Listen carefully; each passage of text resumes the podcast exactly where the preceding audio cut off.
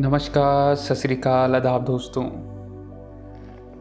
मैं अमित ओब्रॉय, आपके अपने प्यारे प्रोग्राम कुछ करिए में आपका स्वागत करता हूँ। जिस तरह से आप जानते हैं कि हर बार हम कुछ इंस्पायरिंग और मोटिवेशनल मीनिंगफुल गुफ्तु आपसे करते हैं तो आज भी जो हमारी बातचीत, गुफ्तगु का टॉपिक रहेगा वो इश्क, और मुझे लगता है मेरे सभी दोस्तों का लिसनर्स का ये टॉपिक बहुत पसंदीदा होगा, क्योंकि हर कोई जीवन में किसी न किसी चीज़ से इश्क करता है इश्क दो तरह का होता है, एक दुनियावी इश्क और एक हकीकी इश्क।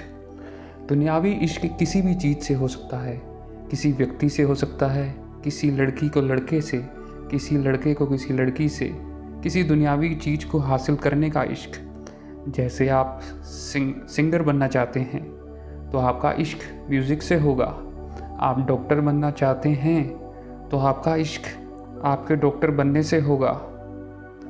पर हम जब किसी चीज़ को ना मिलने पर अपने इश्क को, की इमारत को पल भर में तोड़ देते हैं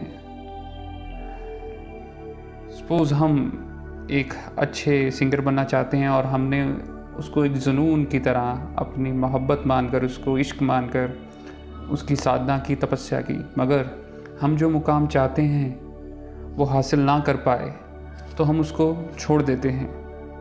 और अपने दिल को तोड़कर बैठ जाते हैं। ये एक दुनियावी इश्क है।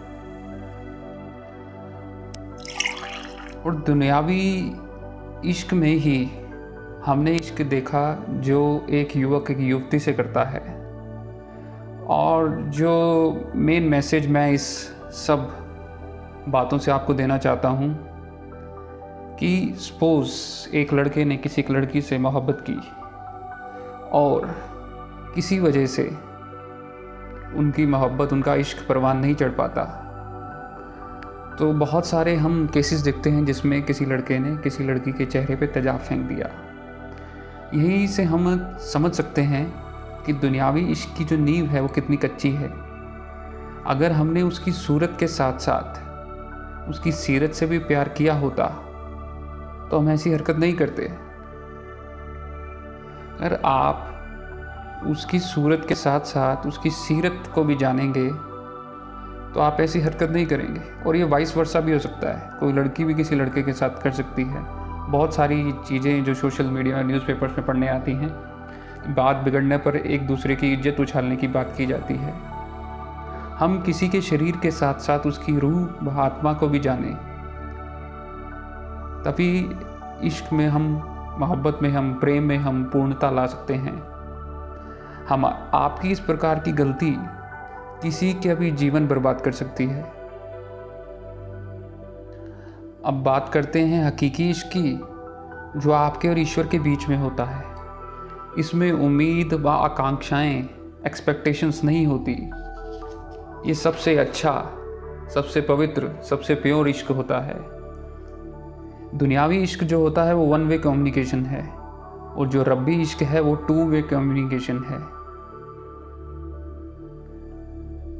और आपने मशहूर गज़ल तो सुनी होगी। होठों से छू लो तुम, मेरा गीत अमर कर दो।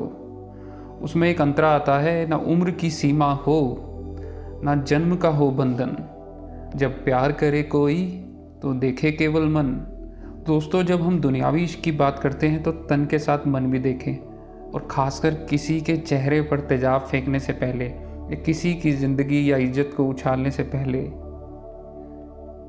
जानने की कोशिश करें कि उसने आपको छोड़ा तो उसमें उसकी कुछ मजबूरी भी हो सकती है।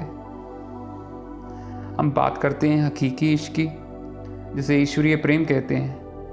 उसमें कोई खतरा नहीं है, कोई धोखा नहीं है, कोई उम्मीद नहीं है, कोई आशा नहीं है।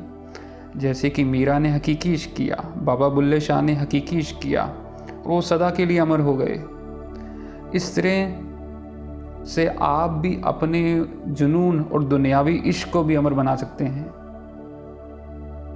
अगर कोई चीज़ उम्मीद पर आपकी खरी नहीं उतरती है, पूरी नहीं होती है आपकी एक्सपेक्टेशंस तो इसमें आप कुदरत का फैसला मानकर आगे बढ़ना चाहिए। और इस प्रकार का कोई भी कार्य नहीं करना चाहिए, जिससे किसी की भी ज़िंदगी बर्बाद हो। तन के साथ साथ मन को भी समझे, मन के साथ साथ आत्मा को भी समझे, तभी हमारा कोई भी इश्क, चाहे वो हकीकी इश्क हो या दुनियावी इश्क हो, परवान चढ़ सकता है। तो मैं उम्मीद करता हूँ दोस्तों, जो इस बातचीत और गुफ्तु का निचोड़ है वो आपने समझा होगा और इसको अपने जीवन में अपनाएँगे।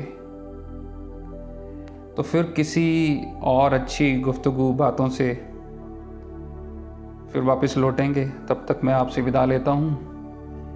अगले किसी नए टॉपिक के साथ फिर आपके सामने आएँगे। धन्यवाद।